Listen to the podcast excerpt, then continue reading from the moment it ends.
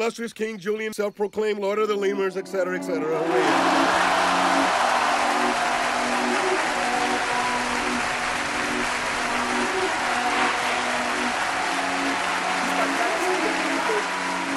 Hello, everyone. Welcome to another episode of the King Julien podcast. I'm your host, Julien Owens, as always. And with me, I have a guest that has been in the UT along with me. We did Texas Student Television with me together for a few years. And uh, a, I would say frequent collaborator, but unfortunately, due to a lot of things that's happened, our episodes never air. But hopefully, this one works well for us.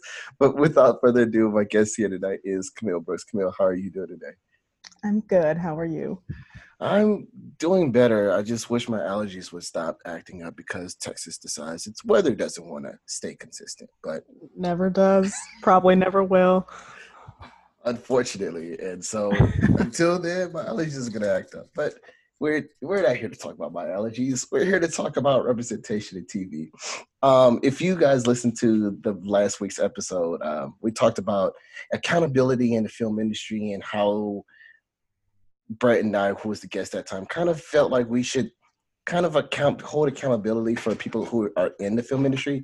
Now we're going to talk about a medium that kind of does it a little better than film, which is TV. Um, and Camille, I would I would ask you because this past Emmy season, we've seen a lot of black creators and black actors, actor, act, yeah, actresses win some very big awards. Like y'all got winning for best actor, Regina King winning for Best Actress, and mm-hmm. you know it's a really I would say it's a really great swing in terms of representation for people of color, women of color, or just women in general in the TV spectrum.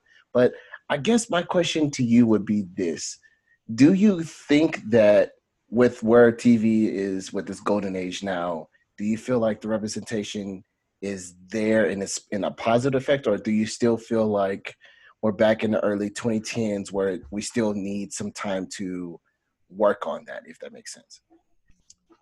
I think there will always be things to work on, but presently it is certainly better than it's ever been in my conscious life. Okay, understandable. I mean, there's always going to be progress that needs to be made as our world evolves, as communities evolve. I mean, there are things that were okay on shows in the 80s, 90s, whatever, that would never fly in a show today. Right. And I'm sure that will be the case in 2040, 2050. There'll be things we watch that won't be okay. And to your point, like uh, one of my favorite shows that I watch now that I feel like is cool now until I would say give it 10, 15 years, people are gonna be like, why were you guys okay with this? would be Bojack and Rick and Morty, right? Yeah. I, I love yeah. both of those shows that really tackle really hard conversations. And one of my favorite episodes is when Bojack has to sit down and have a conversation about like the demons of his past in the season, like in the last season of Bojack. Spoiler alert for anybody who hasn't watched it. But um, you know, I was sitting there like, wow, I don't know if this would fly 10, 15 years from now. Like, you know, mm-hmm. how South Park and Family Guy kind of was risky when we are in the early 2000s. And now I feel like Bojack, Rick and Morty, and inevitably South Park still doing that to this day. But I would agree with you. I feel like we're now at this digital age where everything is changing and it's getting for the better. But unfortunately, the I would say the conf- not confidentiality, but the idea of what's right and what's wrong will always be continuously evolving, if that makes sense. Yeah, absolutely. I agree with you. And so, like, I was gonna say, for one instance, and I I watched this show back and forth, and this is one show that you I feel like you wanted to speak about was Glee. Mm-hmm. And if we go with Glee, I've only watched I would say the first two seasons of Glee. I'm not even gonna lie, I watched a bit here and there, mm-hmm. but from what I saw from Glee, I thought in a sense it was like community where you have the representation, you have that quote unquote person of color that you use as not a scapegoat per se, but as somebody who kind of chimes in in certain things and gives you more of a, like a quote unquote soul vibe for the show. Mm-hmm. And seeing Glee now and looking at what it's doing with itself is like, oh, this was this is kind of cringy just a little bit. I don't know if you would Yeah. agree with me on that. I agree a million percent. I did not watch all of Glee either. Definitely not the later seasons. There were some episodes I popped in and out of, uh, but in the beginning, I watched it all. And with both their people of color and their queer representation, it was very uh, questionable. It- I think it's the best word I could use. And I was just gonna say, and I, I guess for me, in terms of questionable, right? Back then when we were watching, we were like, oh wow, they're put somebody in this show to have, you know, some kind of conversations with that being said. But I mean, I'm not like I said, I'm not a huge Glee fanatic, but from what I've seen in the show and from what I can tell from what I saw was like there's not that much conversation around it. Like there's maybe an episode or two that talks about it, but it's not like anything that's really addressed, if that makes sense. I don't know if you would agree with that. Yes, I would. Okay. And so one show, and I was I was gonna say, which I feel like is really good, or somebody who I feel like we should tackle just a little bit about their representation in TV shows. And I guess I call him the Shonda Rhimes of the FX network, is Ryan Murphy with all of the riveting shows that he has recently, right? Um, Ryan Murphy's also Glee. right and i that's why i'm like it's it's it's that's why i like we i feel like we should expand on him just a little bit Yeah. because for me ryan murphy was is now like like i said he's this shonda rhimes for fx he's putting out american horror story. He's put out um Ratched that's now on netflix. He's put out hollywood. He's put out um what was that show that just came out? Oh he did the um american crime anti i mean miniseries. And I feel like now with the creative direction that he is able to do, we're now able to see the representation that I guess Ryan really kind of wanted to do in his early stages of Glee. But I don't I I kind of feel perplexed watching some of his shows. I don't know if you would agree with me on that and we could expand on that if you want. I think it's it reads to me that he paid attention to the feedback people had, the negative feedback people had regarding the representation on Glee. Glee was definitely his longest running show. I'm sure Horror Story is close at this point. But Um, back when it started, Glee was the longest running and had the most eyes on it. And that always means there's the most feedback. So it's good that he's been able to take people's feedback about there being kind of token representation rather than like actual genuine representation and try to move forward with that And I- positively. And I was gonna say, and I I agree with that to an extent. So, like for instance, one of one of the shows that I kind of wish did a little bit better, or the miniseries that would I wish would have done better in terms of attacking like people of color per, per se was Hollywood, right? The miniseries that he put out on Netflix, and yes, you tackled. I guess in a sense, what it means to be a black gay man writing for Hollywood and how it feels to be a black leading star woman in Hollywood, but I, I I feel like it didn't do enough justice. Like I feel like you know you have these snippets of like five minutes of exposition dealing with what they were going through, right? And you know the whole series was about what eight, six episodes, six to eight episodes, right? If I remember correctly. And watching Hollywood, I'm just sitting there wondering. I understand that you are wanting to change certain aspects of Hollywood and you wanted to fictionalize it just a little bit. But I felt like he didn't give as much attention to the black characters or the people of color in that show. Whereas, you know, um, the guy who plays um, Jimmy Parsons, um, James Parsons' character, or the guy that he's representing as an actor, or even the two leads of not the two leads, but the white male counterpart for the black lead in the show. I'm just like, I expected more, but when you look at his other projects like Pose, like um, the assassination of Gian, Gianni Versace, you are able to see the different stories and how those kind of flesh out. And I feel like, just in my personal opinion, I wish there was more consist- consistency with that, if that made sense for you. Yeah, it does. And I think it's at the end of the day just difficult to like really genuinely write the story of a community you don't belong to. Oh, okay. I You see know? what you're saying. Yeah. Like you can be a warrior for a community all you want, but can you really write the struggle of a black person in Hollywood if you're not at least speaking to a black person in Hollywood while you write it? You know? Oh, okay. All right. See, now we're see that's that's a very interesting take because you know I feel like that's what a lot of people are trying to do, and that's what um in my last week's episode we kind of discussed. It's like you know Hollywood. I don't know if you know Camille, but Hollywood has now does this two this checklist that you have to do to be in the Academy Awards per se, right? And if you don't check two of these four boxes, your film can't be nominated for Best Picture.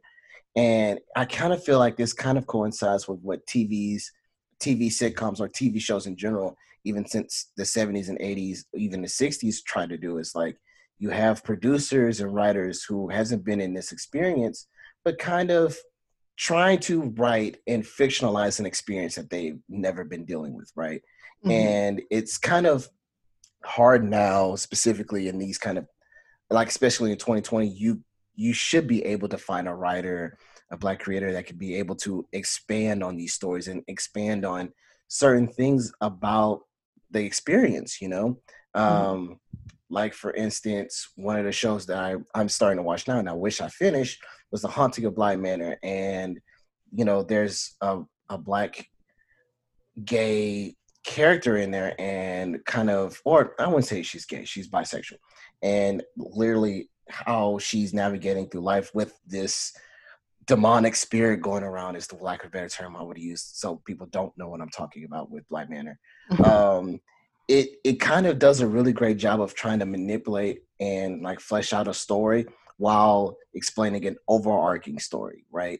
And I feel like if you're going to be doing stuff like that, I feel like you should have somebody who is in the LGBTQ community or somebody who is black who represents who is in, in that community and who has experienced these uh, not atrocities, but these um, these transgressions or these oppressions that you're trying to project on the screen, and have them as consultants or somebody who's actually writing the character in, if that makes sense. And I feel like Yeah. not enough TV shows do that nowadays. Still, Bly Manor has gotten a lot of deserved praise for how it's handled its queer characters and how it's such an isolated space genre, the whole way that Bly Manor is set up. You know, they rarely ever leave the house. yes, So you never see these queer characters in Danny and Jamie have to deal with any of the mess and the homophobia that the 1980s would have brought. And people Exactly. love that so much. I mean, my my social media is filled with queer women because I am a queer woman. So I've seen more feedback and more love and positivity surrounding Bly Manor then. I mean, I'm about to go watch horror. I hate horror, but I'll do it. I'll do it for the gays. And they've been talking about how many women are in the, that writing room and queer women, and I think that that shows. and you can. And I was just gonna say that it definitely shows through progression and through the scenes that I've been watching. I'm on episode six, and by by the by the time this episode is released, I do plan on finishing up Bly Manor, so I'll know more about the context of everything and like know the full story about Bly Manor because it's something that piqued my interest, but not really. And how they're integrating characters together is so well done. Like I'm sitting here watching it, I'm just so mesmerized. And you know, I I hate to be that person here on this podcast. I haven't seen Haunting of Hill House still. I've yet to see it. I'm a huge horror fan, and for me not to say that I've watched Haunting of Hill House kind of says something. But watching Bly Manor and watching the performances and the way that they're telling stories meant so much to me that I have to now go watch Hill House and just to see what it's about. Even though I know it's going to be kind of about a numbers white family that's being like haunted, and the way that the guy who created both of these shows kind of still do his tropes like he did with Doctor Sleep, but Bly Manor was so intriguing and so interesting. Like I'm now like, okay, all right, sign me up. I'm every time you have somebody who is of a of a minority group, I'm I'm I have to sit there and watch it now, you know. Yeah. Whereas with Ryan Murphy, I'm kind of like, okay, is it like Pose? Is it like you know Gianni Versace, the assassination of that? If not, I'm kind of like not really into it Yeah. because it doesn't really flesh out anything, if that makes sense. yeah, completely. Okay. And I And didn't watch Hill House either because I'm very easily scared. But from what I have understood people to talk about, it's that if you're a fan of horror, you would like Hill House better because it's scarier. But if you like like the deep thought kind of scary or just like a good story that has some thrill in there, than Bly Manor all day. See, and that's and I feel like that's where my taste of horror came from. Because you know, side note before we we we jump up a little bit, um, I'm a huge I was a huge horror fan.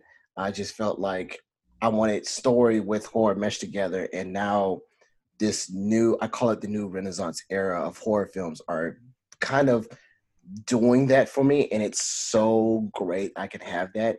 I'm just I guess I don't. You probably you're not a horror fan, but for me, I'm just I'm tired of seeing by the numbers demon possession movies. I'm I, I I'm just tired of them. I Mhm. don't need to see anymore. I'm tired of all these haunting shows. But if you can give me a renovating story and something to cling on to, oh hell yes, sign me up. And how, like I said, they've handled everybody together and how they're navigating stories is just so damn good. So yes, I'm I, I love horror and this kind of revitalized my like oh I need to watch more Halloween movies or more horror movies now. Like that's like this. So yes I completely agree with you. Now let me ask this because I don't would you call this horror? I would call this more of a fantasy horror if you call it that. Have you seen Lovecraft Country I have seen clips of Lovecraft Country. oh my god And I have nobody has any, not a single negative thing to say about that show. Everyone is obsessed. It is so damn good. So, um, for people who don't know, this is a J.J. Abrams and Jordan Peele production show that they have done together. And you, I never thought, and I'm gonna say this on this podcast now, I never thought that putting those two minds together to produce a show like Lovecraft Country, I never thought it would work, but it so fucking works. so works. And there's one specific episode, and I I wish you could watch. I mean, if you get the chance, I would love for you to watch this episode. There's one episode where this character, and throughout the majority of the series before to this point, she was a woman who basically was sidelined by her husband throughout the entire episode, right? And so, I mean, throughout the entire first couple of episodes of the show. And they have a whole episode dedicated to her. And it's the best. And you could tell by the writing and, again, the performances all around and the themes that it brings up.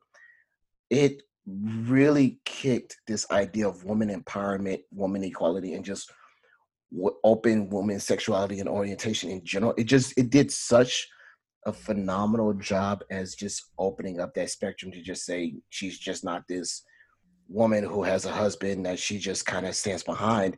She is this fearing, God fearing in a sense, woman who can be able to do whatever the fuck she wants to.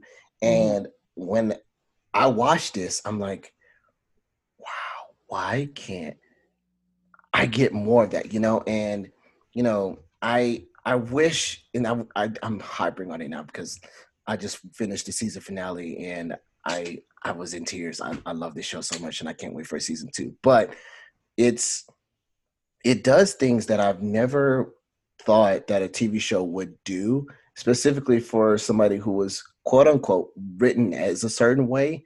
You know, like I said in the beginning of the show, you just know that she is this woman who's married to this guy who writes um what you call them like green books in a sense, who will basically help you with safe travel books while you're in in the Dixie South and and the Jim Crow South in the 50s and 60s.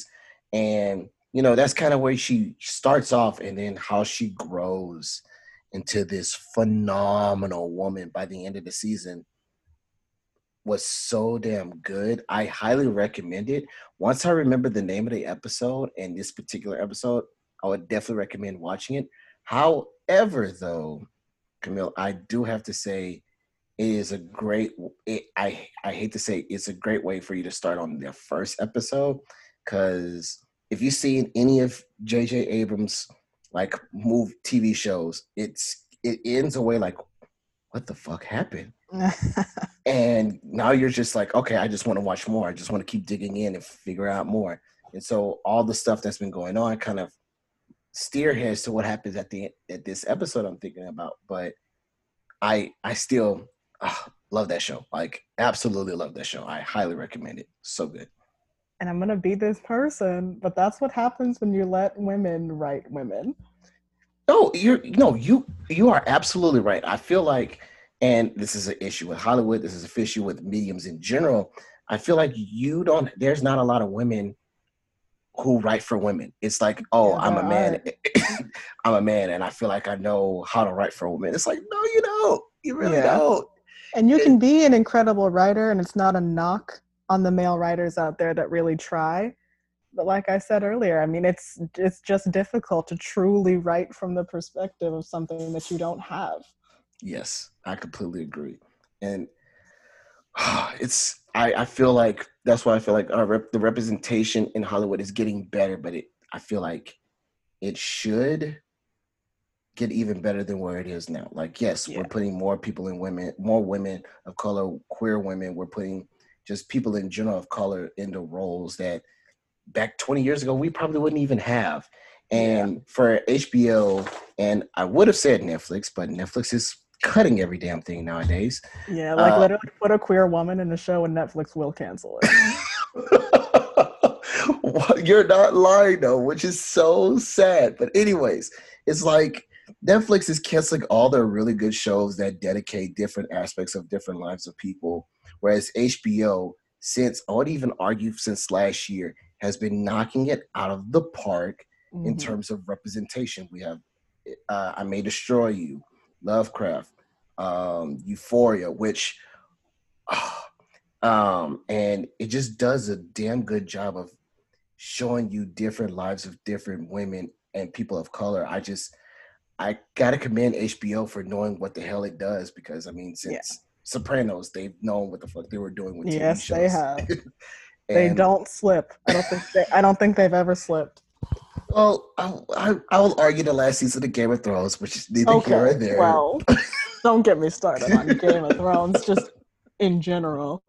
But you you know, but besides that, like HBO yes. has been hitting hits out of hits for the last two to three years, and I I I can't stop and commend HBO for doing that. And I feel like there's not enough shows that tries that.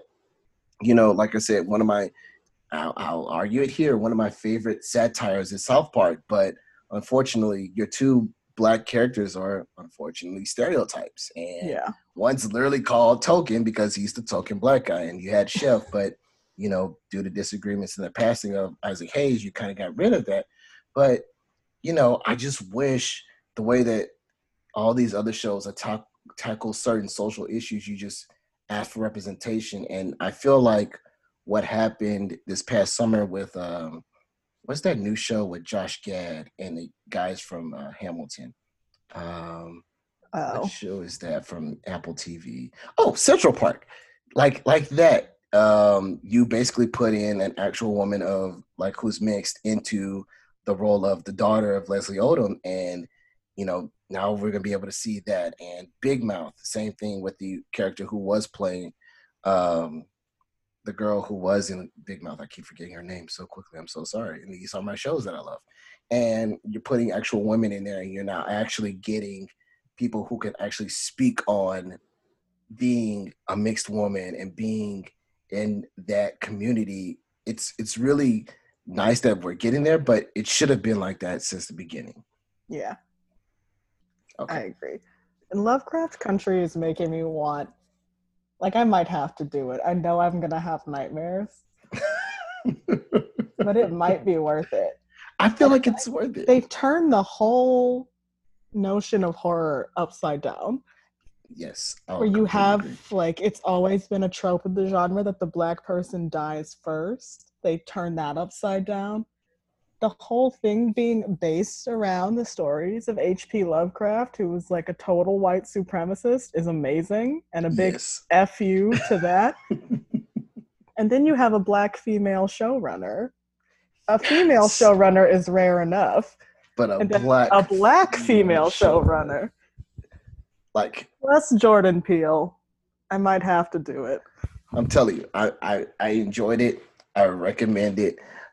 The only thing we would have to talk about once you do finish it, Camille, is what I feel like they will do with the next season. Which that's not going to spoil anything. I feel like I'm oh, I know how it anything. ends. I look up everything. Camille. I don't.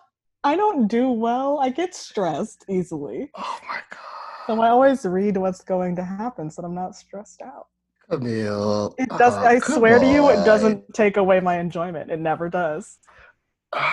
I thought there was less people like me. That's why I'm saying, come on. thought there's less people. So I get talked about a lot because I do the exact same thing. I I like to know what the ending is, but the journey getting to the end will never stop the excitement and the enjoyment of it. exactly. People judge me all the time. And I'm like, why is there so many of us who do this? I don't get it. Like there's so many of us. But like I do that all the time. So I get it. I, I completely understand and get it. Um, but anyways, back to the point. I was gonna say, I I really want to see more development in the roles and things like that with Lovecraft Country. And one thing that I will really ask, or not ask, one thing that I would really, really want to see more of is more women being main main leads, right? Like Jonathan Majors, don't get me wrong, you were phenomenal in this film. I mean, this TV show, in this first season. But I would like to see a female lead in the second season, a woman lead who can basically run the show just as great as Jonathan Majors tried to do with, not tried, succeeded with in the first season. You know, I don't want it to be like, oh, okay, here's your black male who's leading the show, and then oh, okay, now we have Jurnee who is gonna have a role, who's gonna do some things, but it's not gonna be as impactful or as quote unquote significant as what Jonathan Majors his character had to do in the film. Yeah, I mean the show, you know. Mhm. So I I will commend that, but I don't see now we're going down a rabbit hole of HBO shows. Um, let me ask this: another show that I think really does a damn good job of representation, where the whole graphic novel in itself was completely white, Com- well, majority white. No, actually, completely white. Um, was Watchmen. I don't know oh if you watched. goodness. I don't know if you watched Watchmen with Regina King I sure did. okay like again to my point i don't i don't know how you gotta I, even though it was a white man who was a white showrunner for this show whoever he got on the writing team whoever he put in for like consulting and helping flush out certain characters in that show did i think did such a good job like Yeah, they did. I'm so upset at it being just a mini series because you know um, it's a continuation of the actual graphic novel. But I'm like, well, looks like I'll never get more than Yeah. that. But this was arguably the best eight episodes I've ever had in my life. Best eight episodes. So, ah. And I was gonna- Regina King, man. oh, I I was gonna say Regina King. She will always get my roses. She deserves every single rose. And I don't know if you know, but she does have um, a film that's coming out soon. Yes. One Night in Miami. She was the first black woman to ever make Venice Film Festival. Right? And I'm like, for that movie to get so much buzz for One Night in Miami, I can't I, I can't wait until it gets released. Yeah, I'm know if it has a- excited to watch it. I don't know if it has a release date. Does it though? Not that I've seen. Okay, that's what I thought. I I needed to come out ASAP because I want to see what Regina King can do. Because uh, yes, anything Regina King, yes. um, but I just again just explaining the trauma of dealing with being an army vet, a Vietnam vet at that, and then dealing with a second version of the Tulsa like not massacre in a sense where they're killing all the cops and now you have to basically deal with the trauma of that, dealing with the trauma of being a Vietnam vet, dealing with the trauma of the fact that spoiler alert, sorry, that your whole husband can control worlds and destroy people with one wand hand was just so damn interwovenly well done. I just uh, I, I I just feel like again, I, I can't stress this enough. HBO, please continue what you're doing. I don't know whose roadmap is this. I don't know how you guys are doing it, but please send this roadmap to HBO Max, your your sister company. Please send it to Netflix because uh, this is exactly what we're looking for in films and in TV shows in general. I mean, it's showing showrunners and creators that like look look at what happens when you're willing to put in the work. Like look at how your audience responds when you're willing to dig into these communities to fill your writers room with people that you want to represent. It shows in your final product. And that's why I'm just I'm so excited and I feel like there's so many other shows that can do better with representation that just doesn't do a good enough job for it. And I feel like there was one show that you had in mind that you wanted to bring up on here. Um, excuse me, was Wynonna Earp, right? And oh my god, I haven't with Wynonna Earp. I I haven't seen it. I never I I've never spent a minute on watching the show, but that was one show that you really brought up that you really wanted to have a conversation about and talk about. So I guess I was gonna ask you, what about this show is problematic for you? And well, before that, what is the synopsis of the show? Because I mean, like I said, I've seen like clips and trailers here or there, but I mm-hmm. I don't really know what's going on. If that makes sense. Well, let me start by saying this show does way more good than it does wrong. My qualms are minor. Okay. I love this show. I think it's excellent. Uh, w- the premise is that Wyatt Earp, back in his day, famous gunslinger, was cursed by one of the people that he killed. He okay. killed somebody's sons. They were not pleased about that, so they cursed him. And now all 77 people that Wyatt Earp killed come back to haunt his descendants. Oh shit. Okay. So every time they turn 27, which is when Wyatt started his gunslinging, they have to these people resurrect. All the ones that were killed before get resurrected. Oh. And Wynonna okay. Earp is the fifth heir. She's his great great granddaughter, and she is the first female heir. And the story starts on her 27th birthday. Okay. All right. That's why I was confused because I was like, okay, there's a dude and a girl going on. I was I was trying to figure out where they was going with it, but because I was just like, all right, whatever. I wasn't really paying attention. I kind of just left it alone. I know it's mm-hmm. on um, Netflix. Um, yeah, it, it airs Netflix. on Syfy, but it's on Netflix.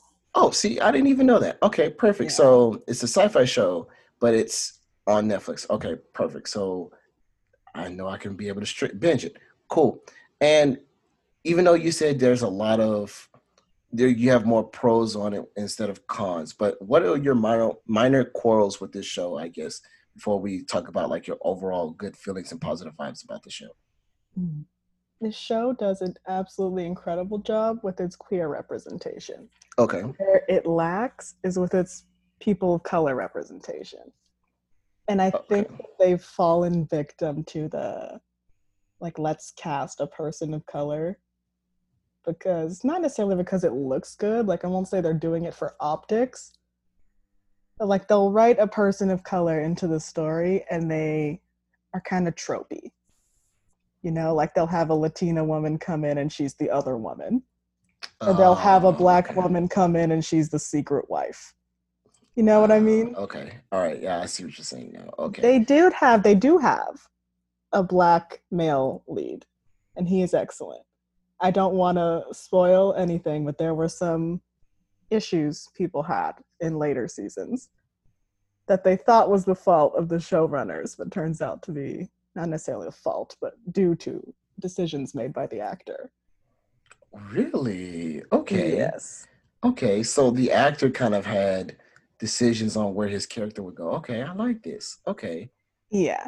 And well, never mind. No, I, I, I can't be that person. I don't want to spoil it for anybody who wants to listen to it because I'm just a curious cat who wants to listen to more. Okay, all right, that makes sense. So, um, let me ask this: in terms of the other pros that you have, is it because of just what they're doing with the the queer community and what they're doing with the representation through that? And I guess my question is because he's a gunslinger. This sounds like a fantasy show, but is there a time period? for this fantasy show? Yes, it is modern day. Okay. And Wynonna is I don't know, when was she born? Like the late eighties. But the show kicks off in like twenty fifteen, I believe. Uh, okay. And it okay. just follows a modern timeline. But yeah, it's definitely uh, okay. sci-fi. She's a demon hunter, is really what it is. Hmm. Okay. All okay. the things that come with that. Okay. So Demon Hunter in that bet. Okay, that's all I needed to know. Cool, cool, cool, yeah. cool, cool. All right then, cool. And, and, the humor catches you so off guard, Julien. So I was just gonna ask, what kind of humor? Um, because I love me a dark fantasy show that has its humor that can take itself seriously, but also make me laugh at the same time. So, yes, like if you could say some kind of humor without spoiling something, you can't if you want to. Wynonna as a character is is very quippy. Okay. Very gives no fucks, but in the best way. So her responses bet. to things are very sassy. Okay. All right. Cool. Cool. Cool. Cool. All right. So needed somebody who's quippy, just smart as bet. That's all I needed to know. Yes. Okay. Yes. Cool. All right. Perfect. And um, with this show, I just I have to ask because you know, every 24 hours we hear about a new show being axed on Netflix. Has this been axed by Netflix? This is not. Um, there is a big fight for season five. Uh, Syfy okay. picked up season four and five. Season four is on now. The publishing company, though, like everyone else, has run into money trouble during the pandemic. Oh no! So the fans are like trying real hard to get the season five that Syfy wants. Oh, God damn we'll it. see. Yep. God damn it. I All know. Right. damn it. All right. I hate when shows like that happen. Like there's really good shows that you just sit there and be wondering, oh wow, this could be so good. And then because of what's going on here or just in general, the studio companies dealing with stuff, you know, they're they're uh, they're shutting down things. Like for instance, I don't know if you know, but Quibi is now shutting its doors down after six months of uh, being an app now, which I thought was absolutely hilarious. But I read the point. Yeah. like it's it's quite interesting to see like, hey, making 15 minute shows that I can definitely go and YouTube on. Is it gonna work? But besides the point. Um okay, I really, I really, really, really gonna have to get into that because I just finished and this sounds bad. I'm gonna say this now.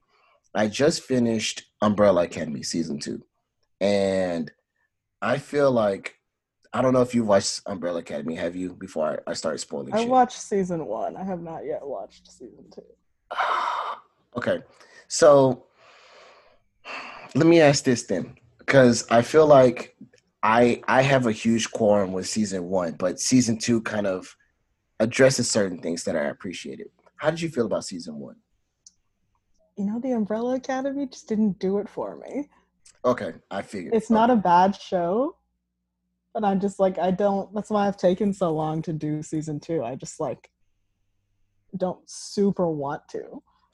And is it because of the story, writing, it, like acting, or the acting is fine? I just think the story was a little bit like try hardy sounds mean, but I mean, it's what, the truth. That's what comes to mind. It's, it's the truth. I'm gonna be honest with you, and that's why it was so rough for me to get this season one. That was my huge qualm with Umbrella Academy because I I binge watched it in for two weekends, and I'm sitting watching the first season of it, and one thing I will say about Umbrella Academy, it it tries hard. It tries really, really, really hard to try to represent everybody in the category, right? This is what my show that I'm like, could be good.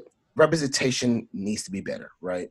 Because the Mhm. first season, you're like talking about an Asian kid who gets killed. We do not know what happened. We have this gay, this gay character who can see the dead and deal with all this, and then we have Ellen Page, which not trying to spoil it for anybody who hasn't, is this Suspirious character, and then you have this black girl who can manipulate people and you know all the other different things going on. And it's just like for me with the first season of umbrella academy it was like oh okay we're trying really hard to make something and it's forcing so much stuff down my throat. And i was just like all right whatever. But i will say this though and i feel like they're in the right direction with season two. That's um good. Umbrella Academy does something in season two, not going to try to spoil it, that kind of helps with representation all across the board.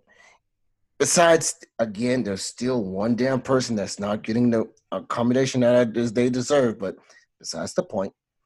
Um, season two tackles really some really hard things that I wish that the first season did. And I I'm trying not to spoil it here. Um, I'll I'll give you a premise and just let me know if this is too much or not. Sorry for everybody. To me, I don't personally care. I will say to my else, audience, sorry. speak for them. sorry, audience. It, I'm I'm kind of spoiling a little bit of season two, but um, season two basically after you know um, number four kind of like teleports them and tries to do a time jump since the world is exploding on season one. Oops, spoiler. Um, he takes them to 1960s, right? The 1960s um, Texas. That's I'm not gonna try to give it any more information than that. In this in the 60s, with dealing with you know Vietnam, dealing with you know the civil rights movement, dealing with um, just the idea of being this nuclear family and like all that shit, including with some conspiracy theories that was going on in the 60s, right? It does that in about 10 or 12, I forgot 10, I think it's 10 episodes. And it does it in 10 episodes and it kind of flushes out a lot of things that I just didn't expect Umbrella Academy would have done because like like we mentioned, it tries to do too hard of forcing down my throat. Whereas with season two, you're sitting there and you're starting to realize that wow, we got some tread here. We're starting to get some characterization from here. Um, I don't. No, I can't do that. I can't do that to my audience. Don't do that, Julie. um, there's certain things that each character has to deal with while all this is going on, and I'm just I'm I was flabbergasted because, like you said, the first season is just like, oh, we're gonna stomp the end of the world. Okay, Yeah. this is gonna happen. All right, but in this season, spoiler alert, yes, it's still the end of the world. Shit's gonna happen, quote unquote. But how they navigate getting to the doomsday day was so fe- like interesting enough for me to keep my eyes on it. I would recommend giving Umbrella Academy the chance it deserves because I didn't I didn't expect that from this show, and to get that in the show with the bullshit that you get with the superhero comic book nonsense, you still get that, but the more expansion of character development was really well done. So I would say, please give it another shot. Try to try to watch until episode three because I believe that's the episode that was like, wow, okay, we're going somewhere.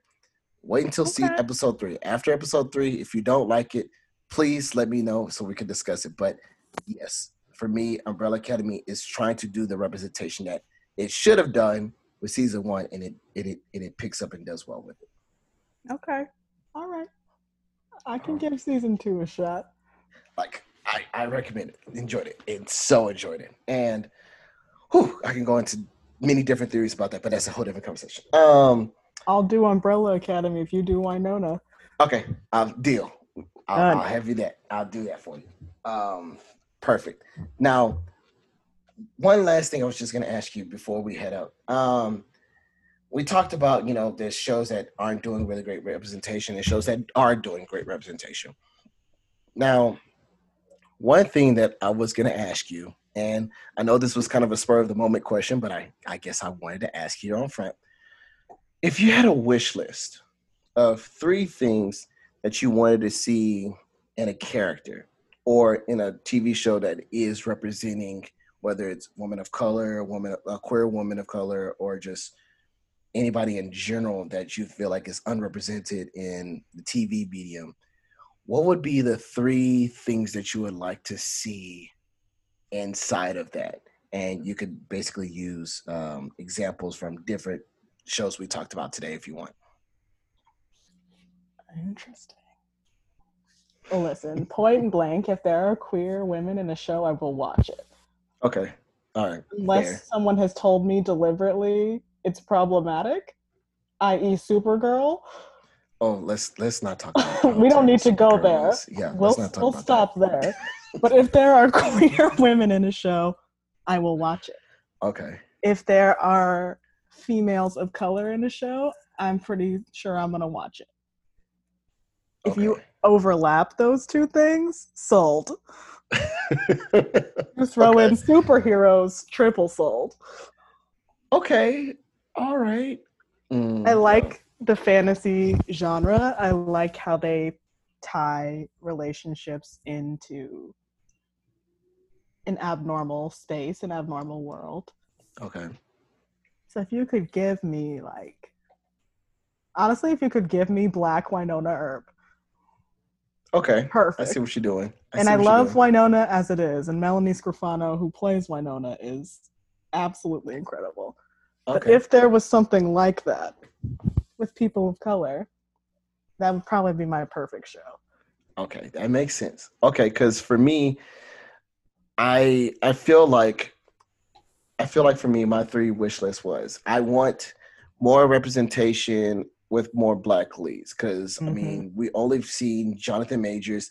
I wouldn't call Yahya Abdul Mateen the second one because technically he was Doctor Manhattan, but wasn't really a lead per se. So I would love to see more black leads in shows and running shows. And one thing that I really, really, and I mean really wish that we had more of is again more representation of women of color. Um and not caricatures of them. That let's let's put that as That's as that's uh, a emphasis. big asterisk to put on that. yes because i feel like you know one of my shows that i i started really entertaining more and as people can tell i love animation don't know why just do Kipo off netflix the dreamworks animated show. It's a really great show that just talks about like this uh, post-apocalyptic world. This girl is from the underground and she's now learning to like navigate the surface world with um another black character and they're just navigating this life together with talking animals right? That's um that's basic basic basic synopsis but i don't want to expand on it more because i feel like it expands on things that are really well done and that should be a, topic of conversation.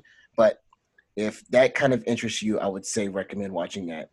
Um or for instance one of my shows that i feel like gets gets too much of flag for it and i feel like could have been the better show of the two, but just because the first one is so nostalgic, is Legend of Korra, right?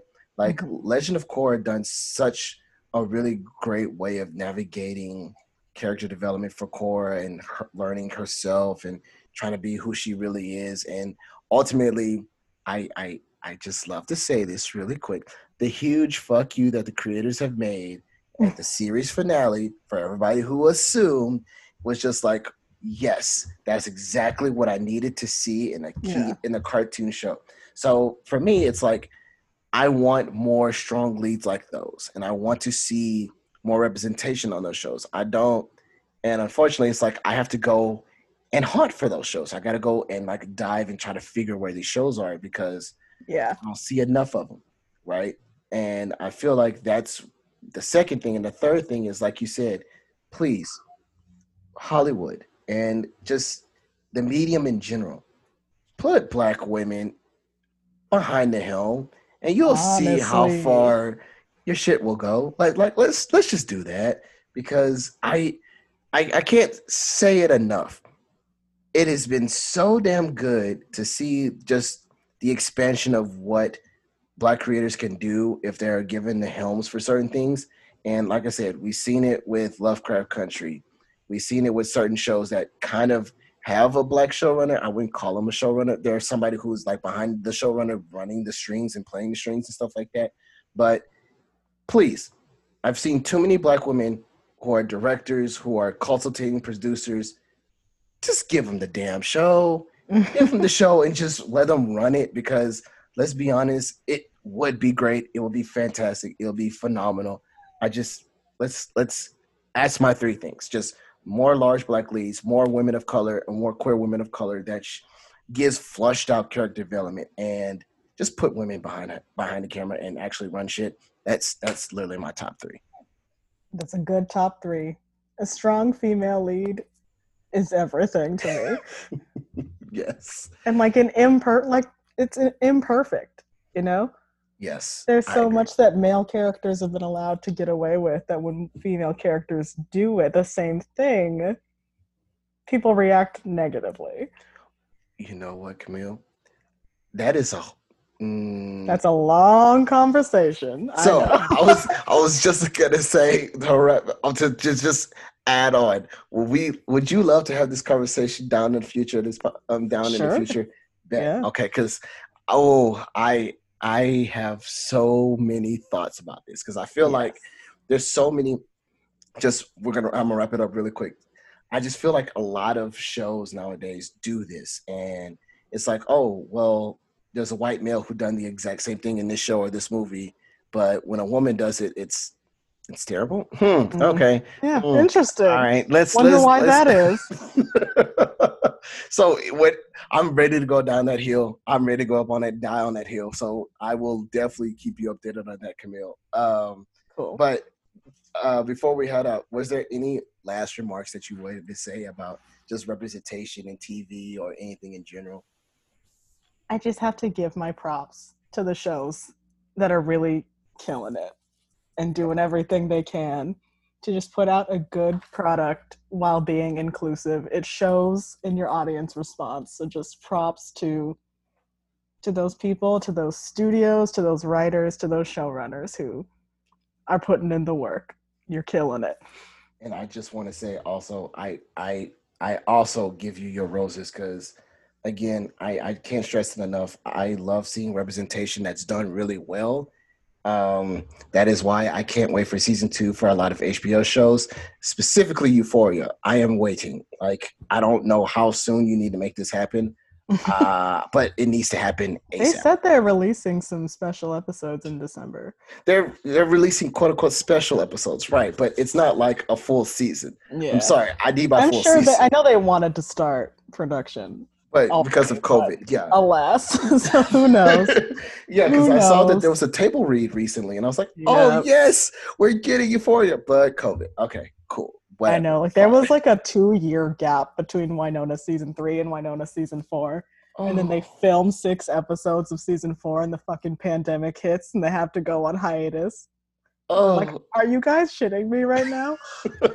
After two years, I have to wait for God knows how long for you to come back. so you get it, like how I feel about you know, side note the Batman. I'm just like, oh fuck. Oh, I gotta get it. I get I it. gotta wait till next year, like 2022 for this shit to happen. Cool. Thanks, COVID.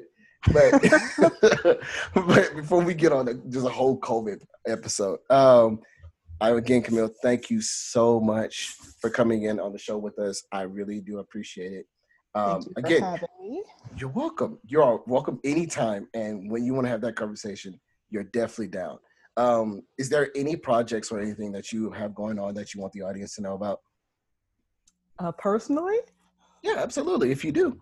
my projects include rewatching New Girl and sleeping. Feel free to join me. oh God. Okay. I wish I could do that, but uh, I mean, when I'm not working, I'm literally asleep. It's kind of sad. Nothing's wrong with that. Hey, you know, I was just I was thinking about this the other day. I I can't wait until all this is over because I want to take a long vacation and do exactly what you're doing: sleep and binge watch shows with no remorse. Absolutely, Yep. nothing's wrong with that. And I I commend you for doing that. I just I have too much on the plate right now, and I can't. But as soon as everything settles, I'm joining. I'm absolutely. It's joining. nice. Clock strikes five. I don't even touch my phone. Don't even look at me about work. See, all right, bet. I, I know what I'm gonna be doing when all this is over. Good. It's nice. It's nice. It is. okay. Yep. All right, you hear that, audience? If I take a month hiatus, you know where it's you know where it's from. I needed my break.